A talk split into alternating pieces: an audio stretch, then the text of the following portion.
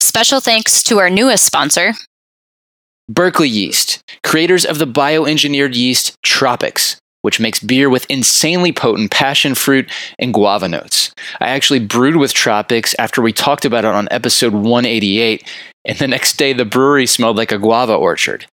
Now, Berkeley Yeast just released Thiol Boost, which is a liquid thiol precursor that will take it to another level. Mention this podcast to get 15% off your next order. This is the Master Brewers Podcast, brought to you by the Master Brewers Association of the Americas, a volunteer organization dedicated to continually improving the products and processes of our membership since 1887. Let's go! go, go, go Master Brewers brings you interviews with the industry's best and brightest in brewing science, technology, and operations.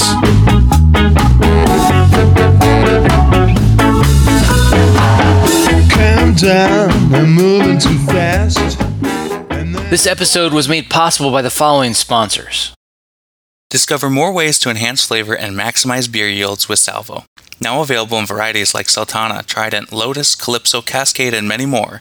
Discover how Salvo can help boost your brew at hopsteiner.com. Additional support provided by Every beer has a story, and that's why, for over 95 years, Gusmer Enterprises has offered a full line of solutions, including equipment, analytical instrumentation, and processing aids, all brought to you from leading suppliers and backed by strong technical support. For the solution to your story, go to gusmerbeer.com. And thanks also to Brew Ninja, a brewery software solution that streamlines your day to day operations, including inventory, accounting, sales, and compliance, so that you can focus on making great beer. Listeners of this podcast will receive a unique offer by going to getbrewninja.com and using the code BrewNinja21. What you're about to hear originally aired in June of 2019. We'll be back next week with a brand new episode that you won't want to miss.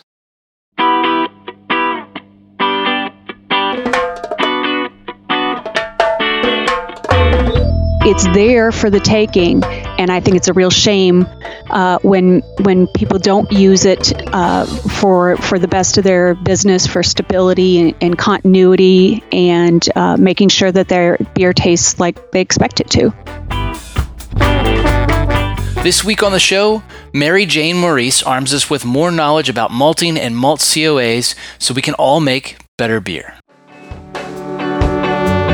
You made a really interesting statement during the District Michigan Winter Conference. You mentioned that your lab spends millions of dollars every year to put together malt COAs, and if they're going out into a vacuum of potential lack of understanding, nobody's really getting their money's worth. Why don't you comment on that? That's absolutely correct. Uh, one of the the great tragedies, I think, and that's part of the reason why I have been kind of doing this circuit with with the the talks on malt COAs is that I think so many brewers have never really had the chance to sit down and fully look at all of the information that's being presented there. Um, if you've listened to to my dear friend Joe Hertrich's talks, he talks about the different types of modification, uh, breaking down proteins and, and what that means for breaking down carbohydrates. And being able to take a, a malt analysis and, and look at it and glean everything that you possibly can for it, then you're really making good use of that malt analysis, which is part of the price that you're paying for malt, is is for us to do all that that work. So it's there for the taking, and I think it's a real shame uh, when when people don't use it uh, for for the best of their business, for stability and, and continuity, and uh, making sure that their beer tastes like they expect it to. Yeah, and I get it because you know I can say probably the first six or seven years of my career before I went to brewing school, I, I was in that boat. I mean, it, it you know malt analysis seemed overwhelming, um, and it didn't really click until I went to school school and really understood what was happening during malting. Um, so, with that in mind, let's jump into um, sort of the brewer's requirements at a high level. You know, what is a brewer looking for when it comes to malt? Well, ultimately, it you know it's an alcohol production business. So, how do we take what comes in uh, with the malt and maximize that for for extract recovery. So by breaking down uh, pro, uh, protein cell walls, how do we get access to the starch that is there so that it's readily available uh, in whatever type of mash is being done, whether you know it's a decoction, a programmed infusion, uh, an isothermal. How do we make sure that that starch is as available as as possible so that it can actually uh, become sellable alcohol? What are brewers looking for when it comes to uh, milling malt? Well, it didn't take me very long to figure out uh, in my career that brewers really hate to adjust mills. Uh, it does not seem to be one of those. Um, yes, I'd love to do that kind of job uh, options in the in the brewery. So one of the things that we can do depends is, on is how easy the mill is to adjust, and, Well- and, and they're used to they're used to there. It's better now, but there used to be a lot of mills that were just really terrible to adjust. Sure, sure. but you shouldn't you shouldn't really have to do that all the time. Uh, so having a consistent, uniform size distribution is, is important. Uh, we want to present the mill with basically the same assortment of of particle sizes for as long as we possibly can. The one time when you really need to be very careful in particular is is when you go to a crop change because mother nature gives us different size kernels on different eh, years based on you know timing of rainfall and when it got hot and things like that so usually when when you know as a brewer that you're going into uh, crop transition with your maltster that's a good time to talk to them take a look at those coas and say okay my my portion on seven uh, is increasing or decreasing, and maybe I need to do that grist uh, analysis more often to make sure that I really am, am getting everything that I possibly can out without, um, you know, just obliterating the husk and, and causing pro- problems in lautering or any of those types of issues. And I'll say, with my brewer's hat on, for any other maltsters out there listening, um, one gripe I have is some, not all, but some maltsters uh, make sort of the crop change, the crop year information on a COA cryptic and, and you know difficult to find. So I think that sometimes there are cases where a brewer is getting a drastic shift um, in malt, and they there may not be a big red flag that tells them that unless they really understand these COAs. No, that's correct. And in basically in timing where you're really going to start to see new crop, you'll start to see it maybe be introduced into blends uh, around the first of November, and, and then just depending on on timing, you know how long it gets to to be fully that new crop year, uh, it can be a couple of months. Yeah, and if a brewer's got a you know three month supply of malt in their brewery, you know, so you just never Right. really, you, you may Right. not know. So, No. um, all right, well, let's keep moving. So, um, you want to talk about cell wall modification at all there? Right. Uh, so in, inside the endosperm barley, which is is by far the big part uh, of barley, it's it's its mass. The starches are in there as discrete discrete granules, and they're locked up inside protein. Uh, and they're also locked up inside cell walls. Those are your, those your naughty guys, uh, as we sometimes think of them. Your beta, uh, beta glucans, your pentosans, arabinoxylans, and so having those properly broken down allows that kernel to crush properly in in the mill and gives you access to those starches on the inside. Right, and let's walk us through what we're looking for when it comes to wort separation in the lauter tun or mash filter. One of the really important things in order to have good wort separation is that that kernel was completely and properly modified during the malting process. That means we've we've gotten access uh, through hydration for the enzymes to the entire portion of the kernel. Because if that steeping process isn't done uh, to the best of its capability, what you can have is basically three quarters of the kernel will be malty, if you will, uh, and broken down. And then you'll have one quarter that stays as, as barley because there hasn't been the the hydration of that part to allow these enzymes to work on it. So that's my why my personal belief is uh, germination, you see everything grow, kilning, you know, sexy flavor, color, all that. But but steeping is really from from my perspective, that is the most important part of the malting process because if we don't do it right there, we are setting uh, you up for not having that uh, effective hydration, which can then turn into to lautering and separation issues. All right, pretty interesting. Now, another big factor in lautering and separation issues is beta glucan. Talk a little bit about the role that it plays. Beta glucan is is important for the the barley kernel itself. Uh, it just it gives it structure. Uh, it helps it be durable. It helps us actually be able to, you know, put it in rail cars and, and transport it into malting plants.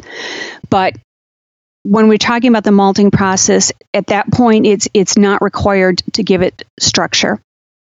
And there's an enzyme, beta glucan solubilase, that's present in barley when it's harvested. And if we don't do a good job during malting, what'll happen is whatever endo- beta glucanase we created uh, during the steeping and germination process, it'll be denatured by kilning, but there will still be beta glucan solubilase around, and that's the one that takes that you know brick wall strong structure that we think of uh, as as beta glucan in the cell wall and and breaks it down just far enough that it can be a, a real difficult thing to deal with and uh, create issues in in the malting or in the brewery. Cool, makes sense. Okay, how about um, moving on through other requirements? Uh, low DMSP is a, is definitely a concern. Talk about that a little bit. What is probably the best thing to do is for us to be able to to push the equation the the reaction towards the DMS and volatilize it in the kiln and exhaust it. That leaves less residual DMS P or DMS precursor there to to be converted into DMS later in the brewing process, whether that be in the kettle, in fermentation, where wherever it may be. So really the goal for us is to try and get that reaction to go as far as it can and make sure that that DMS goes out our exhaust and we can do that by using uh, very high kiln airflows, and uh, particularly if if a given brewery is sensitive to DMS, one of the things that we can do is we can we'll have the discussion with the brewer about the malt color specs because as we kiln a little bit more aggressively, that combined with the with the airflow uh, allows us to push more of the reaction to DMS that's uh, exhausted and then doesn't carry over into the brewing process. There's actually a relationship between protein and DMS precursor as well, right? Oh, absolutely. Uh, protein is is a big determinant of protein and process. Basically, are what determine how much DMSP you're going to find. Uh, DMSP, the, the precursor, is actual S-methylmethionine, which is an amino acid. Of course, a breakdown product of of the proteins as that kernel thinks it's going to become a plant. So it's making S-methylmethionine uh, as part of its natural growth process. And so what we have to do then is, is, allow it to do that and then take care of it by how how we kiln. Let's talk about attenuation uh, and that sort of realm of, of things as it relates to, to malting and malt analysis. Attenuation is is kind of one of the hardest things for a, a maltster to predict. There there are the AAL tests, but if you look at the sheer number uh, of different different mashes that are used, giving you different uh, carbohydrate spectra, if you look at the number of yeast strains uh, that are used in in the industry now, it, it gets very difficult to uh, for us to tailor any lab analysis to predict that attenuation directly for what's going to happen in a given beer in a given brewery. So basically, what we have to do is make sure that we have a, a normal and consistent carbohydrate profile. So sometimes we're not going to you, we're not going to send something that's under modified, so you don't have as much fermentable sugar. Uh, and send something that's over modified, so you overproduce alcohol and you have very little, uh, very little residual sur- uh, sugar. So it's the consistency is is one of the biggest things that that brewers need to be able to depend on when looking at attenuation. Most yeasts do not suffer from uh, premature yeast flocculation issues, which is an interaction between a, a certain yeast and a, a certain malt. Uh, but we have to be very uh, careful when we do ha- are working with a brewer that uses one of those yeasts. All right, let's get into um, filter filterability for those out there who are still filtering. Uh, talk about the things maltsters do to increase filterability and minimize haze, and also comment on any changes to that approach now that everyone wants hazy beer. Oh yes, the hazy beer, and and oh, you don't get me started on uh, spending 28 years trying to get the haze out of malt and now trying now to find a way in, to put right? it back in. Yeah. Yes. So uh, filterability is is about it's about throughput. It's about consistency. Uh, it's about making sure that we do all of the jobs that need to be done before we go into the kilning process and, and denature some of these enzymes.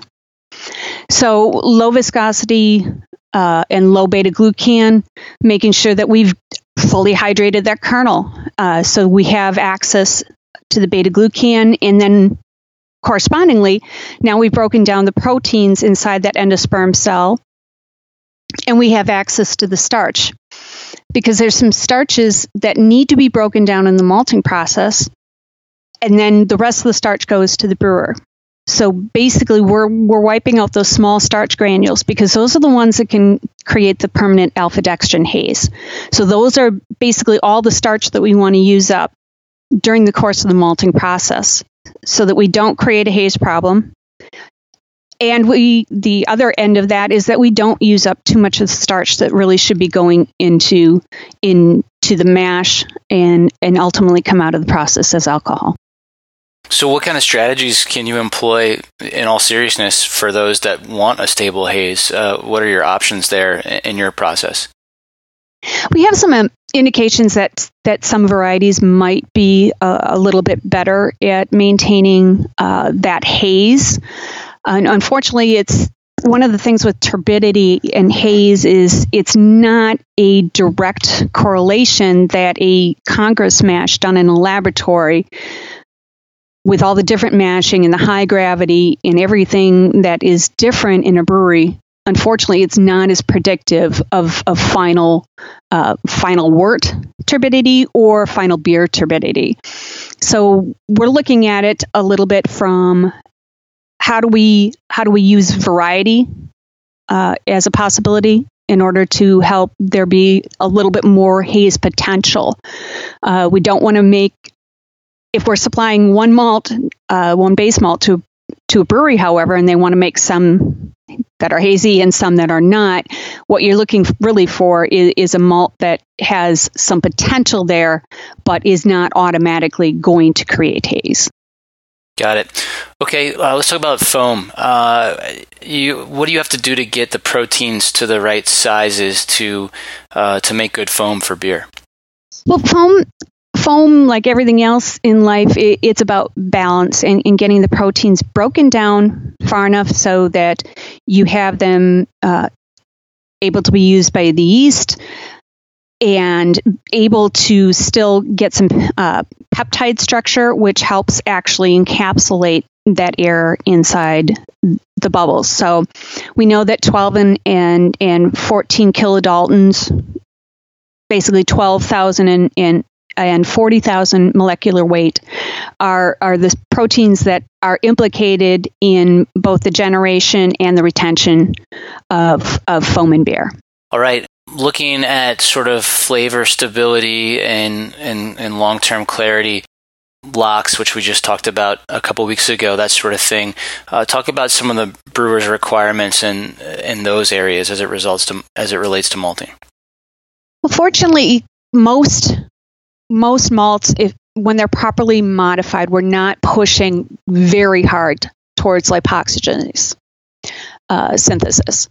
One of the things that's really good in, in particular for craft brewers and, and people who are preparing beer to be served in their their local market is that they're not packaging it and they're not putting it on an ocean going vessel to de- deliver it to another part of the world so really most of the sensitivity on lipoxygenase comes when you're talking about exporting beer or beer that's going to be sitting around for a long time.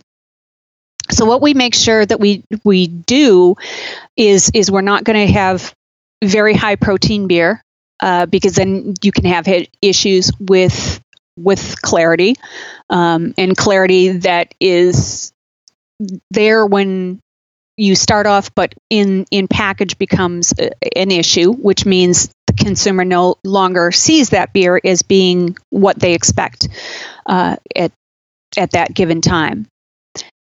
Pentosans and, and beta glucans need to be broken down because again they can they can form gels and and hazes that cannot be treated and pulled out. And making sure we have the right uh, and, and consistent carbohydrate modification so we've we've broken down the starches we don't have alpha dextrin starch granules left uh, there uh, that can that can cause these kinds of uh, of turning towards a, a, an unclear beer or a beer that is not as flavor stable.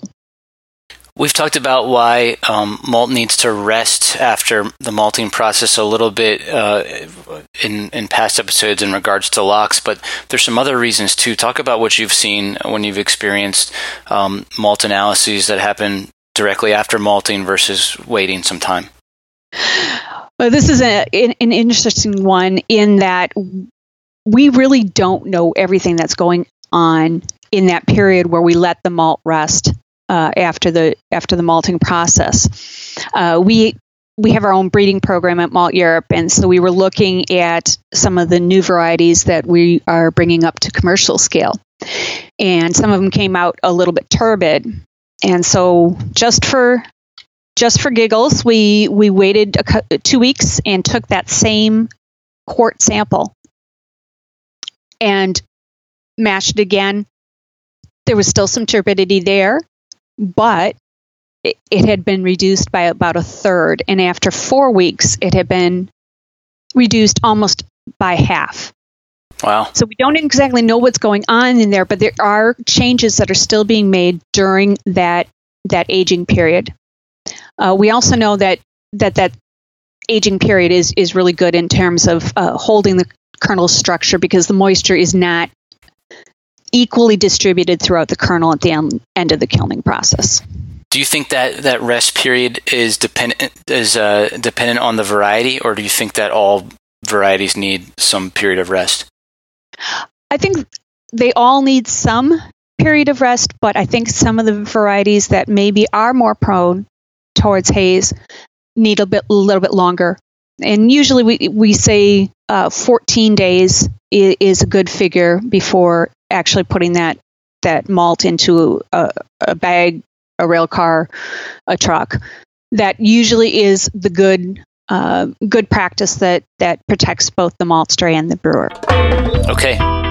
We're going to get into some of the malt analyses here uh, a little deeper, but before we do, why don't you take a minute to just talk about why it's dangerous to look at uh, any one malt analysis parameter in isolation?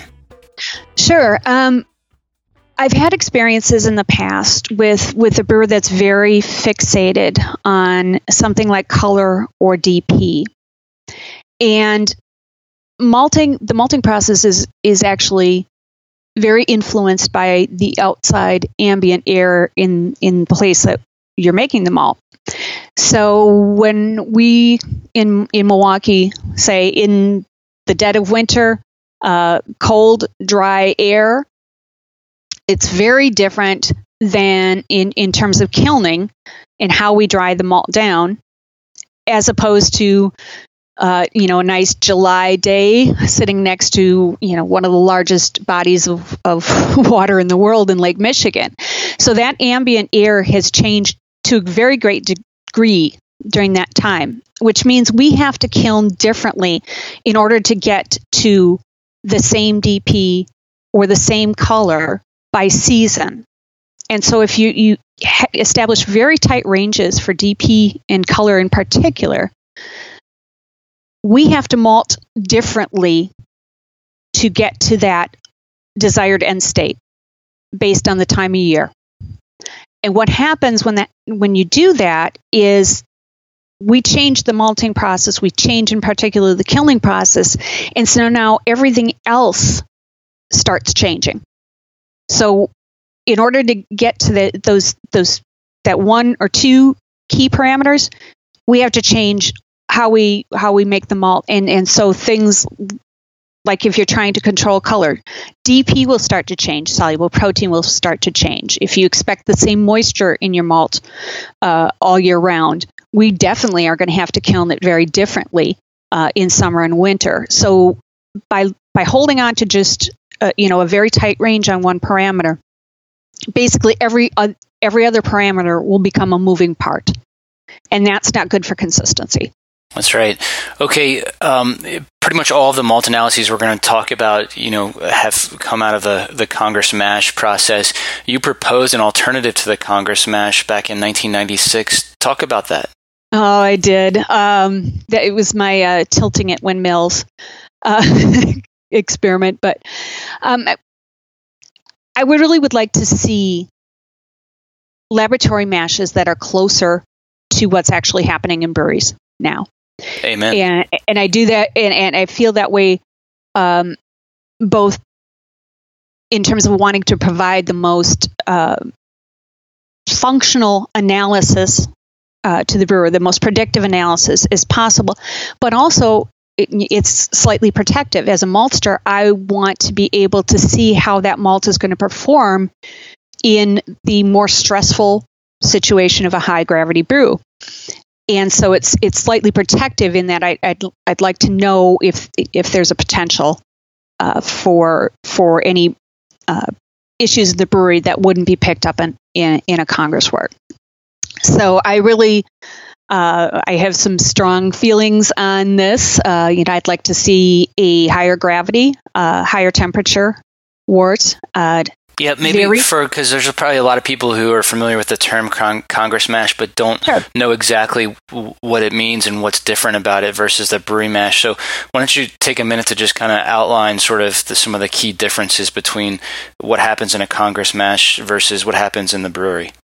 Sure, a, a Congress mash is much thinner. Um, basically, it's 50 grams of of ground malt and 400 grams of water by the time you're done with with the um, the water addition. So it's it's a much more concentrated mash. And when you talk enzyme mechanics, enzyme mechanics are a function of of pH. They're a function of how much that enzyme has to work on, uh, and and how much enzyme is actually present. So that will the enzyme dynamics will change in that be different in that thinner Congress mash uh, than in a regular brewery isothermal or programmed infusion mash.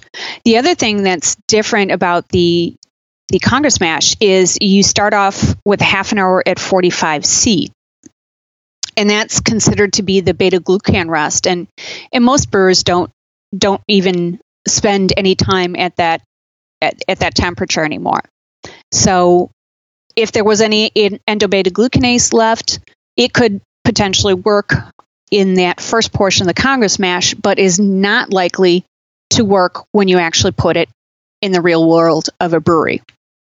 You also transition um, in ramping the temperature uh, from 45C to 70C, one degree per minute, and that actually is really good for looking at any remaining protease or peptidase activity, as well as more time in that brewer's window when you have alpha and, and beta amylase working, as opposed to, to going in with an isothermal mash at 65C. And then uh, Congress conversion is at 70C for one hour, and, and most brewers don't do that anymore.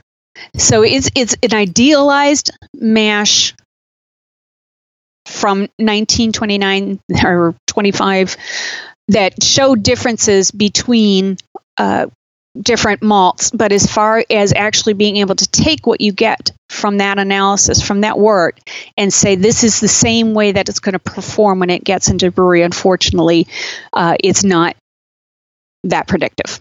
So, what's it going to take for ASBC or, or somebody else to uh, to to make that shift in the industry and, and, and get folks focused on something other than a Congress mash?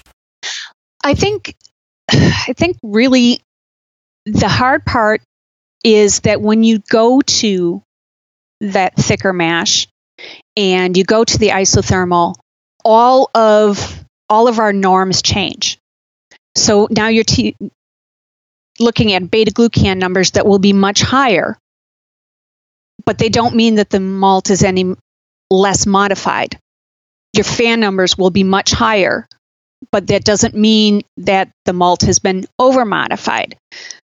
So I think it's it's we would have to take a long time to get used to the numbers that this new mash would would produce and kind of take ourselves out of, of thinking that this number means malt is bad or good. Yeah, yeah. You just need to come up with like different units so that it's like, you know, so people yeah. have to really be like, okay, that's not the same number. No, um, no. Okay, which is kind of what what they they've done with with some of the uh, the VZ uh, tests for beta glucan in in Europe and and and such. Yeah, they've they, they've made it a different mash, and so they've they've looked at it differently most malt COAs have fine grind but not coarse grind uh, and no fine coarse difference. I believe Joe Hertrich explained on another episode that this is because malt, most maltsters don't want to have to run an additional analysis just to get coarse grind, which makes sense. Uh, how do you recommend brewers calculate coarse grind when they only have a fine grind number to work with? Well, honestly, I believe that if the customer is expecting to see F minus C, they're expecting to see a coarse grind extract, expecting to see a fine grind extract, that it be done. Uh, we analyze all of our brewer's malts for both fine grind and coarse grind extract, and the fine coarse difference is is there, of course, from those numbers. I have my own feelings uh, about the relative worth of fine grind extract versus coarse grind extract. I think coarse grind extract is a little bit more a little bit more realistic in terms of what you're actually going to achieve. But we have breweries that specify on fine grind extracts, specify on coarse grind extracts. Some of them specify on coarse grind as is because then you you you really know what the what the impact of, of moisture is. So uh, no, I, I really wish we didn't have to do two mashes for for everything. So it's a little bit tough for me to to speak to to maltsters that aren't you know if they're not doing that because you know those are those are two numbers the fine coarse difference in itself really doesn't mean very much anymore uh, because everything is is so much more modified and we have other tests like friability and, and beta glucan to take a look at the, the condition of the cell walls and tell us whether those have been broken down. So, unfortunately, one of the things that that happens is we get new analyses, but we never take away any of the ones that that this used to be the only way we could measure it. We we still measure it both ways. You sound like Joe there. That makes sense. Um, yeah, we Joe, uh, Joe and I are, are good friends, and and we probably agree about ninety five percent of the time. So, I have a lot of respect for him.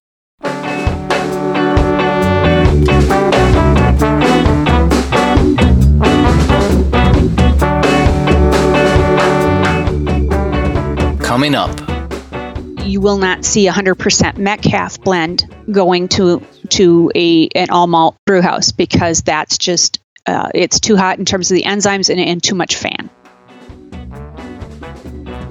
I'm John Bryce, and you're listening to the Master Brewers Podcast from the Master Brewers Association of the Americas.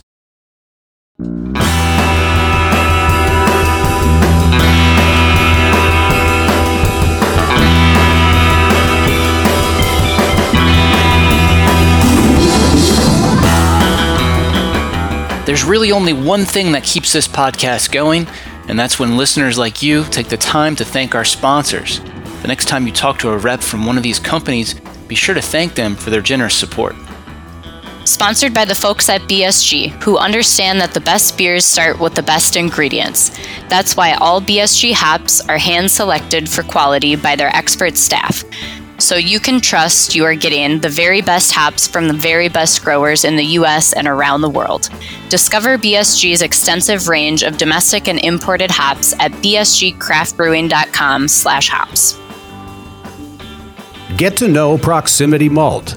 We malt superior, European style, low protein varieties grown close to home in Delaware and Colorado.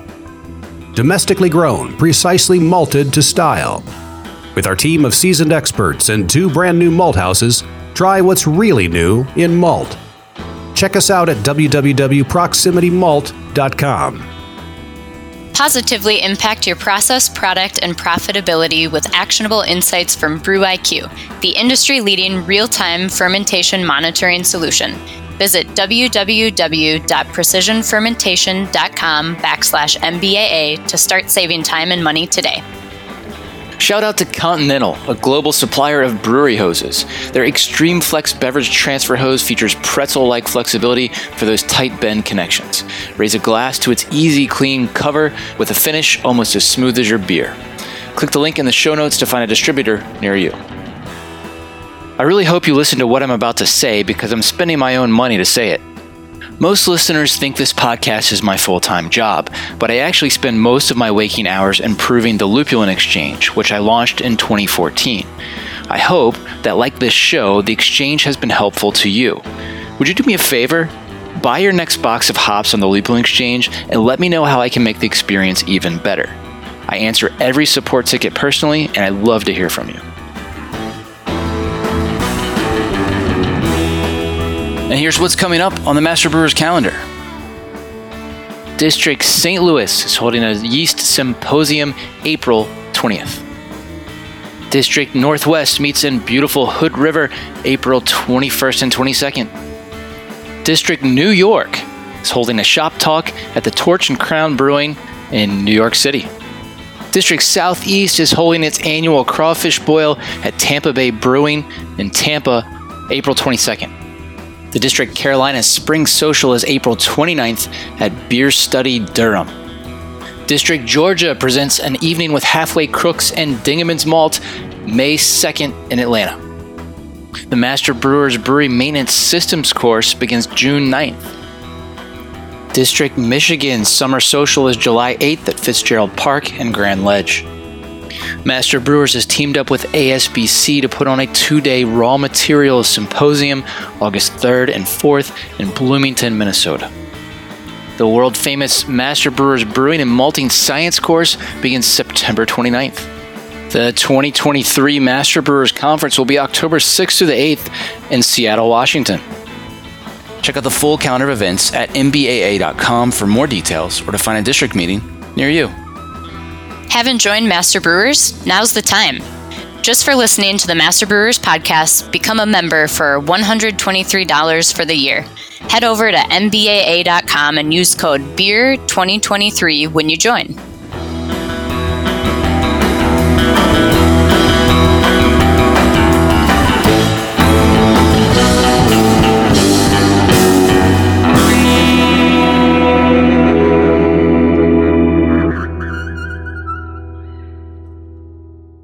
Now back to the show.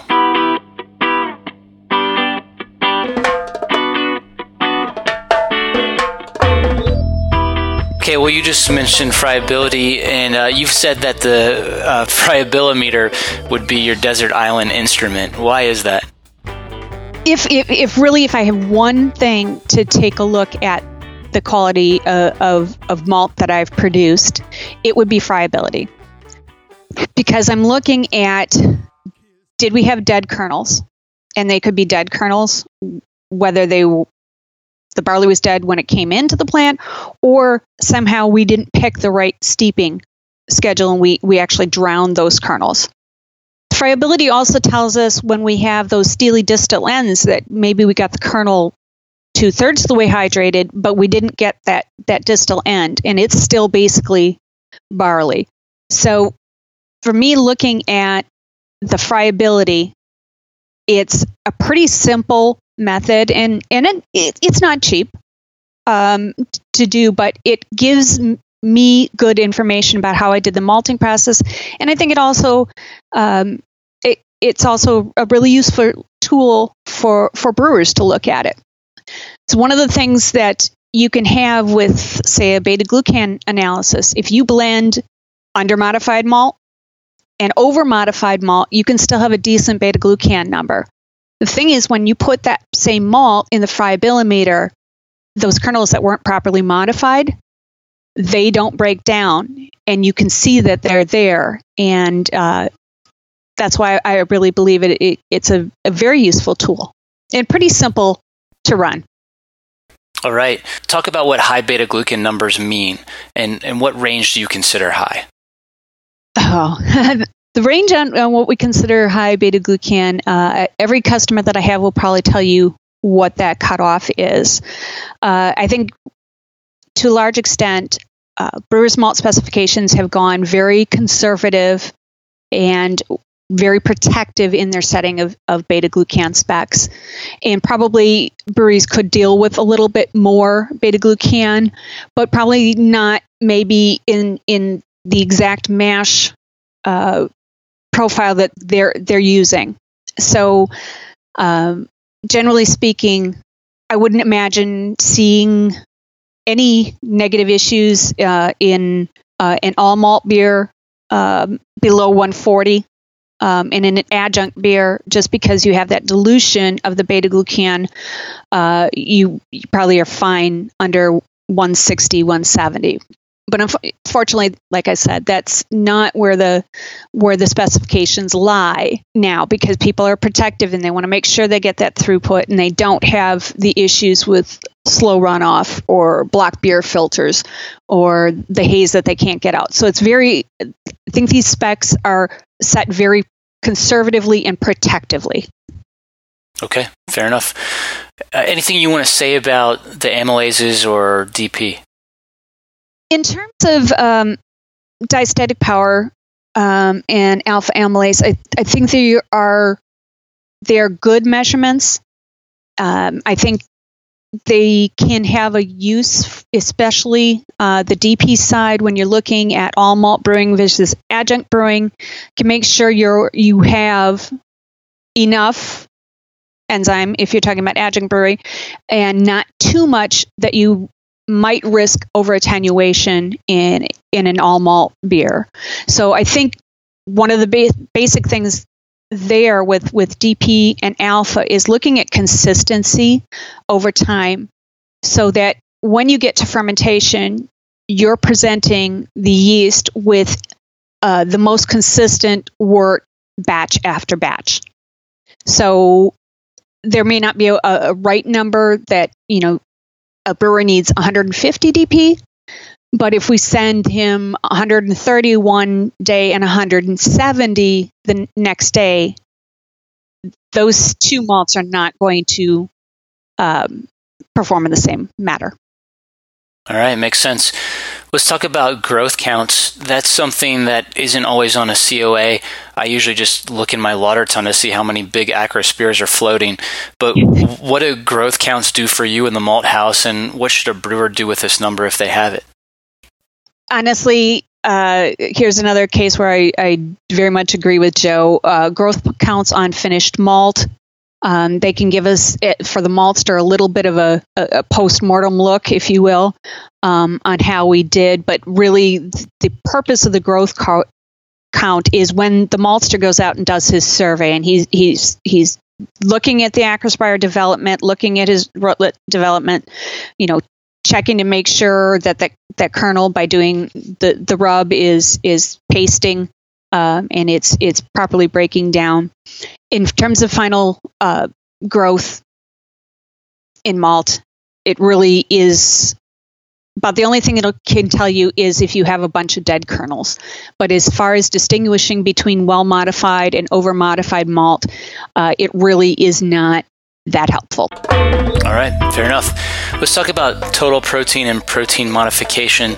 I guess first tell us why protein modification needs to occur in the malt house rather than in the brew house.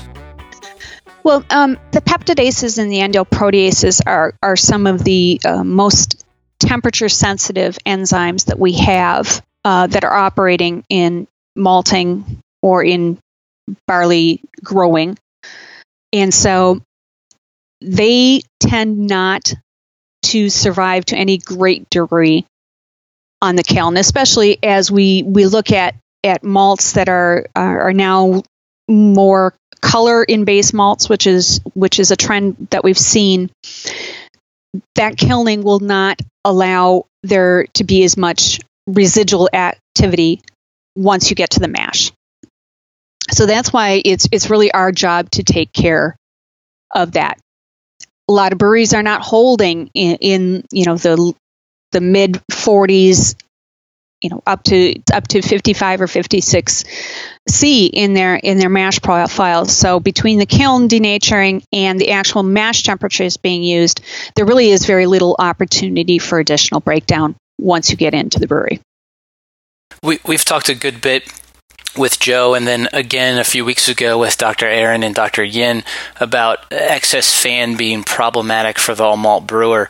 Talk about how you control fan in the malt house and what's an ideal fan target for all malt brewers. Mm-hmm. All breweries are not created equal, so exactly saying a, an ideal f- fan target is is difficult.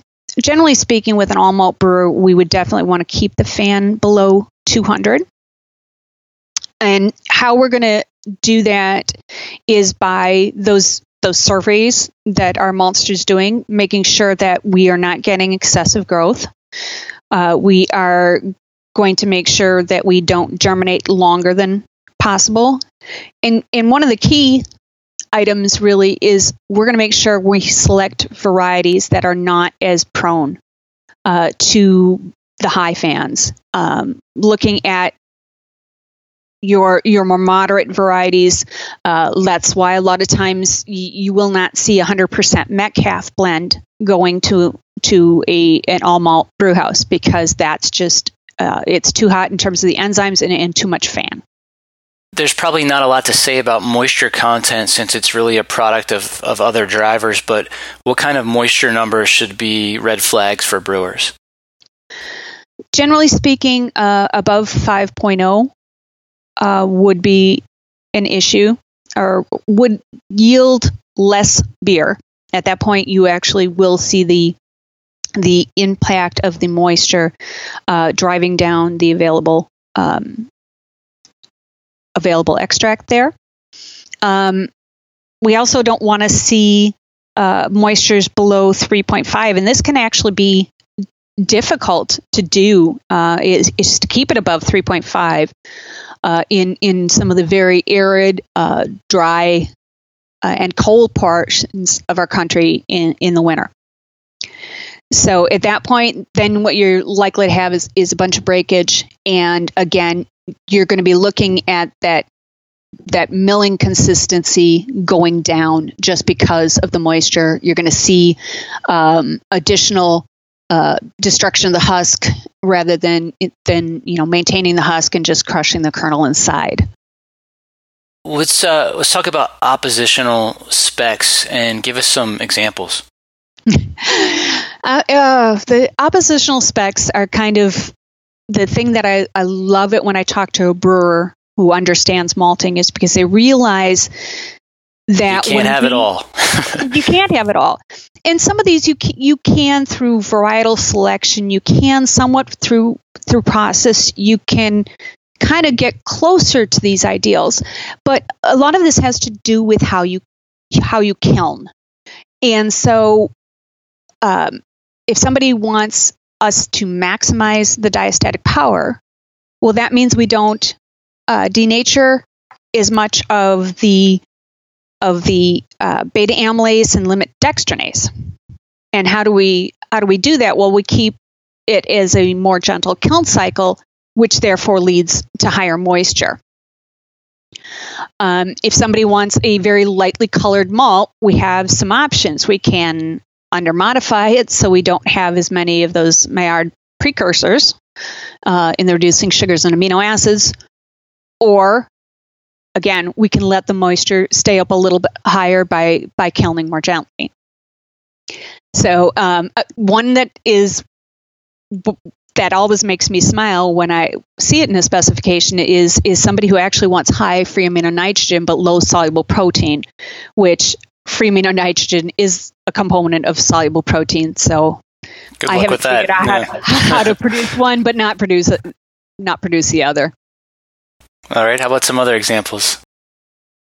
I it's um it can be difficult. You can do some with varietal selection, but if you really want that low uh, protein in order to drive extract up, um, having a very high uh, enzyme count and in particular a very high uh, diastatic power number, it can be very difficult because those enzymes Enzymes are proteins, so they are made out of uh, out of broken down proteins yes and reassembled amino acids. So you know that can that can be difficult. Again you can do some things with with process uh, with kiln temperature uh, with varieties that you select but but it is it, it is kind of you know one or the other. It's a seesaw effect. So you you push one and and you change the other um, the the other one is is probably uh, the relationship between color and soluble, and um, trying to keep low, color low and soluble protein high, or vice versa. Uh, amino acids are part of the building blocks that go to form color. So if you are trying to minimize soluble protein, trying to hold back the amino acids, is very difficult because you don't have as many amino acids to form that color in the Maillard reaction. Okay. Um, kind of talking about, we did this with Joe, but we sort of weeded through, you know, uh, different analyses and tried to figure out, okay, well, what's what are the ones to focus on? What are the most important? So I'll ask you, if you had a, a small brewery, you know, which which CO numbers do you think you'd pay the most attention to? If you could just kind of focus on a couple of them. Sure, I would want to focus on. Um, I would definitely want to see the assortment, um, and I actually believe uh, it's more helpful to the brewers if they see the on six and the on seven separately, because the combined number doesn't change as much, particularly in a crop year change, as those individual numbers and the percentage on the six and the and the percentage on the on seven will change. So that gives you more that idea. Hey, maybe I should be looking at at my grist uh, settings, uh, grist analysis to see if my most settings are appropriate. Uh, color, uh, color is important because it's it, it goes a lot to how does this malt fit what I'm trying to make in, in a beer, and and also color has some relationship to to perceived flavor, so that is is good to have there as well. Again, I let you know I'm I'm a big geek about friability. I think that's an, an excellent one. Beta glucan is nice to have and, and important, but uh, if you can't do all the wet chemistry and, and beta glucan, you know, wet chemistry is, is pretty expensive. You know, then the friability is is a good option. I also like fan um, as as it really looking at consistency in fan. You're looking at consistently what is the amino acid profile that I'm presenting to the yeast uh, day in and day out, and in making sure that that is is both sufficient and and consistent in not changing uh, all the time is important. We know there's no one size fits all, but do you, is it worth kind of giving some ranges for a typical domestic two row specifications for each parameter? Maybe just for some brewers that you know maybe don't really know where to start. Sure. Uh, it in terms of, uh, of assortment, usually you're looking at 60 or 65 minimum on a 764th screen. Uh, and for the on 6 plus 7, usually you're looking at 90 and above. But again, like I said, with, with changes in crop year, um, how the, that two, those two are, are composed, it will change slightly. Moisture, generally speaking, uh, four three or four five max is is good. Gives you enough moisture that you're not going to lose as much uh, through breakage and handling, but not too much that you're actually going to not be providing as much starch uh, for for the brewery. Fine grind dry, um, it can be 80 minimum. It can be 81 minimum. That's one of those things that really we talk to our customers about when we have a new crop because the amount of starch that is available is really set by Mother Nature. So it's not, we can do some things inside the malting process in terms of how we steep, how we germinate, how we dry the, the malt in order to make some minor changes in, in, in that fine grind number. But really, most of it is what Mother Nature gives us to work with. So we will look at that and, and reevaluate that on on an annual basis. Color, we can do a lot of different colors, and that is so brewery dependent now. Uh, we have uh, we have customers with base malt specs that go up to 3.2 uh, color, which you know really you didn't see very often, um, if at all, uh, 10 or 15 years ago. But as people are doing more in the craft sphere and really this this focus on flavor, uh, some of which comes from processing, uh, people are uh, going higher with their malt color specs in order to try and and drive that malty flavor and and give that solid backbone um, backbone against which to play off the character of the hops. That must be fun for you to see because it, it certainly must open a lot more doors for you in the process. It does. It does. And um, it's, uh, I personally like to chew the malts that are a little bit darker. Um, to me, they, they just, they just taste better. And uh, so I, I, like the higher, uh, higher colored malts.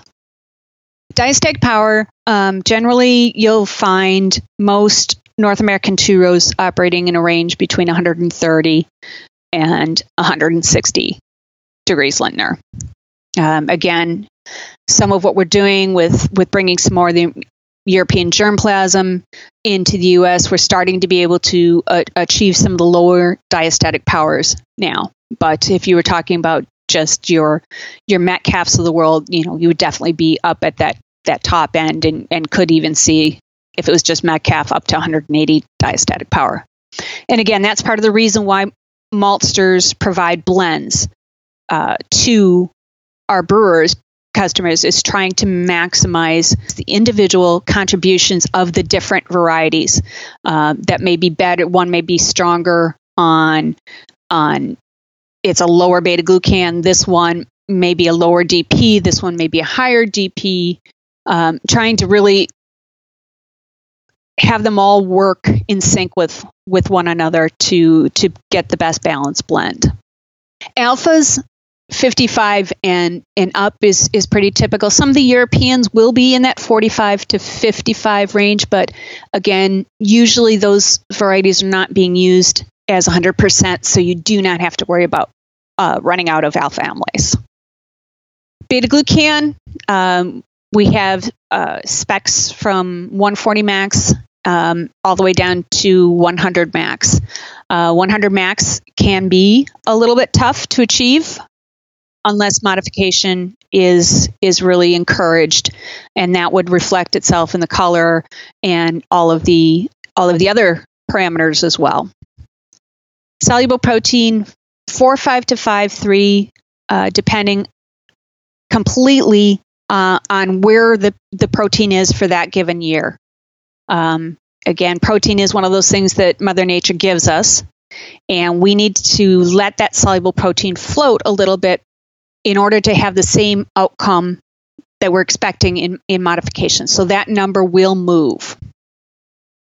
For US two rows, uh, if you're talking like a, a Metcalfe, um, not unusual to see 180 to 220 um, on the fan, and that's part of the reason why we're bringing in varieties that are, are a little bit more moderate, uh, like Copeland, uh, like Genie, like Expedition, in into the blend in order to moderate that that very intense uh, enzyme and free amino nitrogen production down.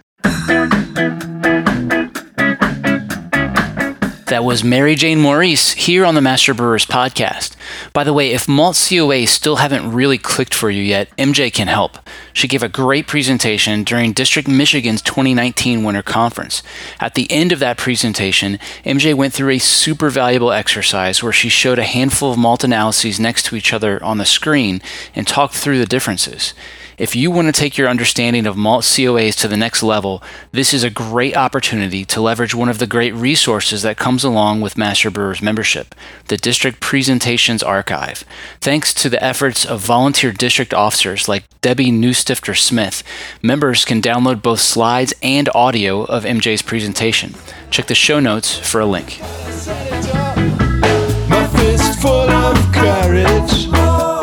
Are you enjoying the Master Brewers podcast? Let me tell you about a simple way you can help us keep making more. Take a minute to thank our sponsors.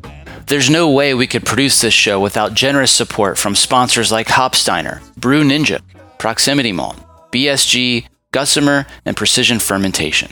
So please, let them know you heard their message on the Master Brewers podcast and that you appreciate their support.